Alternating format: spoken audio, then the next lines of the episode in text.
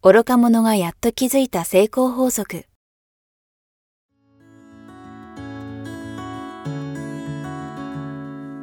学校に行けない子供たちから、オリンピック選手をはじめとするアスリート、企業経営者、マネージャー、新入社員、メンタルサポーターとして20年間にわたり、講演、研修を行ってきた成田義則が、今と未来を変える人生哲学の話をお届けします。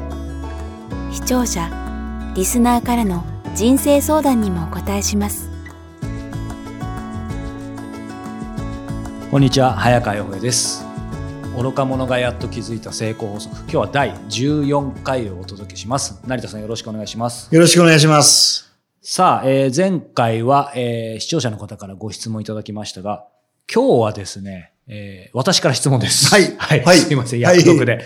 あのーまあ、私自身もなんですけど、最近やっぱり周りでいろいろ若い方と仕事をすることが増えてきて、やっぱり似たような質問を受けることがあったんで、これはひょっとしたら、あの、この番組で取り上げてもいいのかなと思ったんですけど、まあ、例えば成田さんとですけど、出会わせていただいて、まあ、そのお相手から、例えばですけど、まあ、わかりやすく、じゃあ YouTube 番組、ポッドキャスト番組プロデュースしてくださいみたいに、えー言われて、言っていただいてありがたいことに。で、そこでまあ話進みますよね。打ち合わせとかをさせていただいて。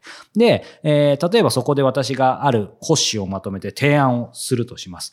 で、その提案をさせていただいた後に、まあ、すごく具体的な話なんですけど、なかなか返事が来ない。あれ、このまま止まっちゃったのかな？みたいな、あるじゃないですか。で、特に駆け出しの頃とかって僕もそうだったんですけど、やっぱりちょっと立場が弱いみたいな、でも相手はお客様でお金をくださるみたいになっちゃうところがあって、どっかで役に立てるという思いがありつつも、これどうですか？とか、まあ、せかしたりちょっとつっつくみたいになっちゃうと、なんかこれまずいんじゃないかなみたいな。で、ビビっていつまでも連絡取れずに、ちょっと消滅みたいな、そんなこともあったりもしたので、はいこういう何かを提案したりコミュニケーションを取っている時に、まあリアクション返事が来なかった時に、どういう心持ちでいればいいのかとか、具体的にどうこちらとしてアクションすればいいのか、していいのか、伺えたらなと思います。あよくありがちなのが、はいやっぱり早く返事欲しいの欲で、しくなっちゃいますね。もうどうですか？って、もう早く決めてくださはいいみたいなのが相手に伝わるよううなん、応対をしてしまうと、はい相手もあんまり気分が良くないですよね。ですよね。はそこで私がお勧めするのい。は、は背中を押してあげるってことです。い。背中を押す。はい。うんっていうのは、この提案はもう絶対うまくいきますよって。で、何々さんがこれやっていただけたら、必ず相当いろんな、こんな、たくさんのいいことが生まれると思うので、もうぜひやりましょうよって、とにかく楽しみながら提案する。ああ、なるほど。で、一緒にできたら楽しいよねっていうワクワク感を持って、相手の背中を押してあげる。っていうことをすると、相手は気分どうでしょいや、いいですし、なんかた楽しそうな感じしますよね。ですよねおやろうやろうみたいになりますうなりますよね。僕らは、まあ、営業の仕事じゃないですか、はいはいそこは。はい。営業っていうのは、もういかに相手の背中を押してあげられるかなんですよ。あ、でもまさにそのプロフェッショナルだったわけですからね。もう僕もずっと営業の時代が長かったので、皆さんお客様迷うんですよね。どうしようかって。はい迷って当たり前なんですよ。そこをポーンと背中を押してあげる。相手に気持ちよく。気持ちよく、あ、じゃあやってみようかって。もう僕に騙されたと思ってやっていただければ絶対後悔しませんからって。もうポンと背中を押してあげる必要なんですよね、それが。そうすると相手も気持ちよく分かったよって。確かに。それが、いや、返事まだですかっていう気持ちで相手に接してしまうと、維心伝心、それ伝わってしまうので、なんか嫌な関係になって、で、逆にこっちが、なんか、なんか雰囲気良くないなと思って、えあえて連絡しないと、はい当然もう、話消えちゃいますよね。なので、もう、笑顔で、はいもうとにかく一緒にできたら楽しいよなって、それを相手に伝えてあげてほしいんですよね。そこで背中を押していただければ。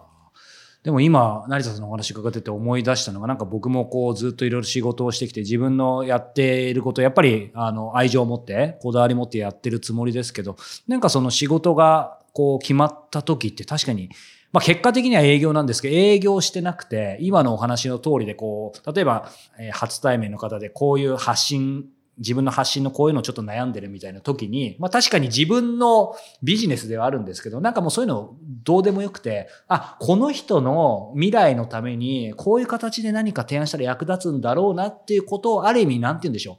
おせっかい で、やった時にある意味、まあビジネスなんですけど、ちょっと忘れてやった時にはなんか、やっぱハマりますよね。だから相手にも伝わって多分営業されたっていう感じを受けないのかなと思うんですけど、ねやっぱその、あの、成さんおっしゃってたその楽しさって多分伝播するんですよね。うん。やっぱりウィンウィンのいい関係じゃないと成立しませんよね。なので、とにかく、あなたのワクワク感、一緒に仕事したいっていう、一緒にやったら楽しくなるっていうね、これが伝わってくるんですよ。はいはい。で、それを伝えていったら、相手は背中を押されますよ。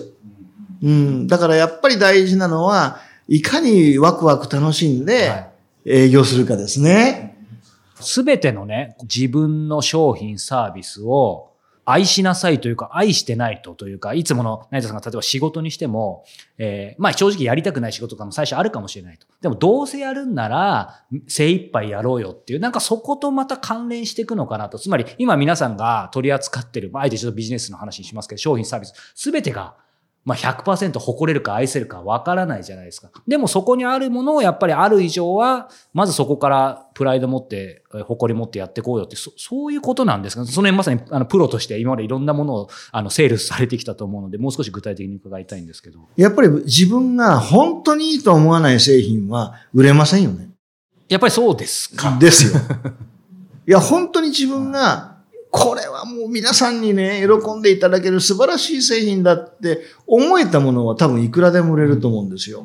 でもそうじゃないものって売れないですから、まず自分が本当にそうしたいものを選ぶ必要もありますよ。ただし、やっぱりノルマで売らなきゃいけないものもこう出てきたりしますよ特に自由がね、効かない場合もありますもんね。ですよね。要は自分が本当に好みじゃないものでも売らなきゃいけないことってあると思うんですね。そうするとその時は、この製品のいいところをとにかく探しまくる。なるほど。この製品使うとこんないいことがあるよって、はい。必ずあるわけじゃないですか。はい。世の中ビジネスっていうのは社会に対する貢献の度合いでしか返ってこないので、要はこの製品の貢献ポイントはこことこことって、はい。まあ、これを買っていただくことによって、採用していただくことによって、こんないいことありますよ。そこに焦点当てていけばいいんですよ。なので、そこをしっかりと自分で捉まえて、で、そこを楽しんで、お客様にお伝えをするってことができると、いいですよね。いいプレゼンになりますよね。やっぱりそこもフォーカスですね。どこ、ねどこにフォーカス当てるかですよね。そうですね。どこにフォーカスを当てるかがやっぱすごく大事ですね。なるほど。そうするとやっぱりいつもの話でどこにいてもどこからでもできるってことですね。究極的には。ですねうんうん相手の感覚が伝わってくるんでうん、は営業マンが本当に生き生き楽しく、はい自信持ってセールスしてれば、それ伝わりますから。はい。ぱそこが一番大事かな。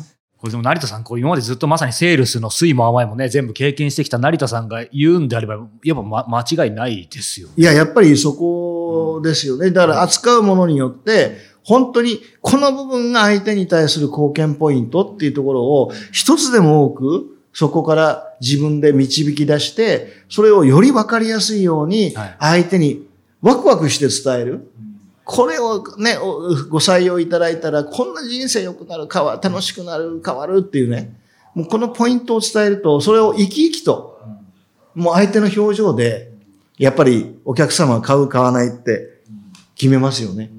うん。もう一つ伺いたいんですけど、今、成田さんおっしゃったように、その、まあ少し迷われてたり、そういう時に背中を押すっていうところが一つ大きいと思うんですけど、まあ実際どう、どうなんでしょう？そこプラス、やっぱり迷われてたり止まったりしてるって何か理由あるはずなんですよね。そのまあ楽しさが伝播してない、えーそこら辺が伝わってないとか多分一番大きいと思うんですけど、実際それ以外に何か課題とかがあって止まってる可能性もあるじゃないですか。押すっていうことの切り口で伺いましたけど、やっぱりそこのあたりをもう少しご心心配な部分を聞いてあげるとか、その聞くっていう切り口だと、その辺は成田さん何か今までのご経験上気をつけてたこととかありますか？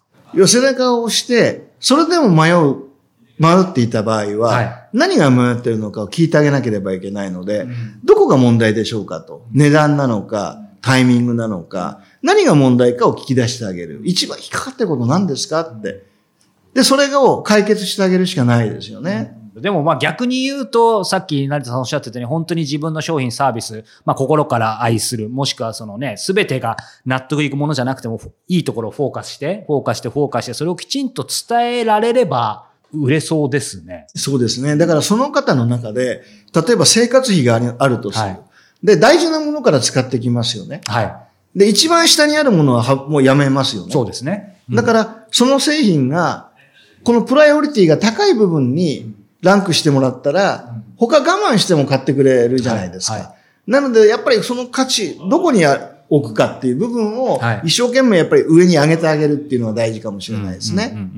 はい。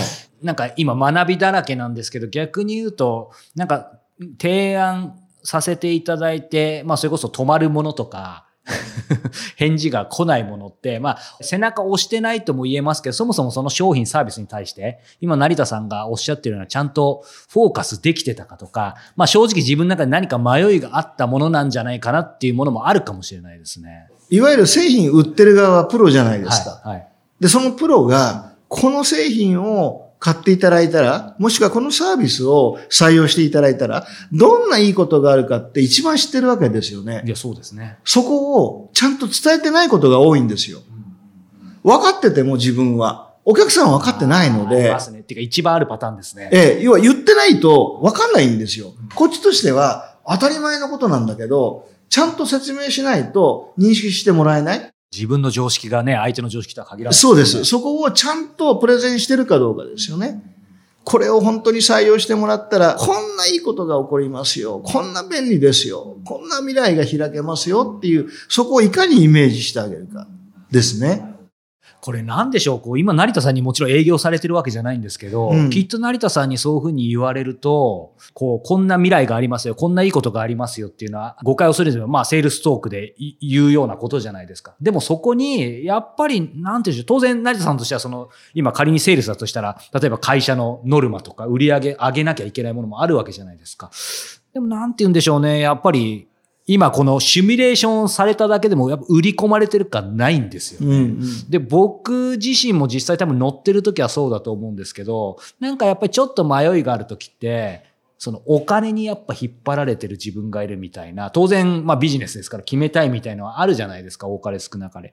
だその辺のなんて言うんでしょう、気持ちとはどう向き合えばいいんでしょう。本当に、でもなんかこうさっきの話がすみません、ごちゃごちゃになっちゃいます本当に自分がその相手のためにこれがいいんだって心から思ってる時に、少なくとも僕はお金のこと考えたことほとんどないんですよね。ここの辺ってどどうなんでしょうね。お金がよぎるときって、まあ当然よぎるのも不自然じゃないと思うんです。お金に対して、まだコンプレックスがああると思いますす。あると思います。メンタルブロックがあるんですよ。なので、お金をいただく、それ以上のものをお返しすればいいわけですよね。そうですね、当然。だから、自信持っていただけ、いただいていいわけですよ。はい。で、早川さんはそこに対して感謝しながら、倍返し、それこそ倍返し。もう倍返し、倍の価値のものをはい提供していけば、一生ウィンウィンじゃないですか。はい。なので、そこに自信さえ持っていただければ、お金に対して全く抵抗がなくなるはずなんですよ。はい。むしろそうですよね。その相手にそれ以上の価値をきちんと上げればいい、そうです。そこに。自信を持ってほしいんですね。もらうお金のことよりも、返すものに対してのところに意識を向けていただいて、あこれだけいただく、はいね、代わりに私たちはそれ以上のものを絶対返せますと。その自信があるんです。そこですよね。お伝えすべきは。ーやっぱりフォーカスですね。まあ、どこにフォーカスするかどっちの向き。かっていう。あとですね、はい営業の話で言いますとね、ぜひぜひはい。実は思考傾向っていうのが、思考傾向。はい、人間にはあるんですね。はい。思考傾向は視覚の人もいれば、いわゆる映像で。心が動く人、はいパンフレットとかうんでいう心が動く人、はい例えば車買いに行ったらば、はもう車のいわゆるデザイン、色、はい。で自分がその、だ、だいたい車のディーラーって、えー置いてありますよね、はい。車が、はい。で、乗っかるとですね、自分が運転席に乗った姿が鏡に映るようになってるんですよ。要はイメージができる。はい。その車に乗ってる。要はイメージで物を買うか決める人と、はい。あとは馬力とか燃費とか、えーそういう細かいリテールで、これ欲しいっていう、まあそっちが好きな人と、はい。あとは感覚、試乗しないと決められない人いるわけですね。はいだからその人がどこにピンとくるかはわかんないんですよ。思考傾向が違うので。なので映像的にイメージさせてあげる資料も必要だし、感覚的に実際やってみた方がイメージつく場合もあるし、それ全部やってみるとどっかでヒットしますよね。確かに、そうですね。だからどこ、はいどれか一つっていうわけじゃないわけそうなんですよ。ついついやりがちなのは、はい自分が資格だから、資格ばっかりアピールする。あーあり得る。ところが相手は資格じゃなくて、いわゆる聴覚、いわゆる読む方。もうだから馬力とか、燃費とか、トルクがどうとか、そっちに興味がある人は、いくら資格訴えてもピンとこないんですよ。そうですね。だから思考傾向も実は勉強した方がいいので、また別の機会に、あ思考傾向の面白いカレードコンパスっていうものを作った、えー創設者がもの友人でいるので、おはいゲストで今度呼びましょうね。あ、ぜひ、はい。で、皆さんにまた聞いていただければ面白いと思います。はい。ぜはいひその回も楽しみにしています。はい。さあ、えーこの番組では皆様からの、えー成田さんへのご質問、ご相談を引き続き募集しております。えー詳しくは、えー概要欄の URL からお寄せください。えー今日は第14回をお届けしました。成田さんありがとうございましたあ。りがとうございました。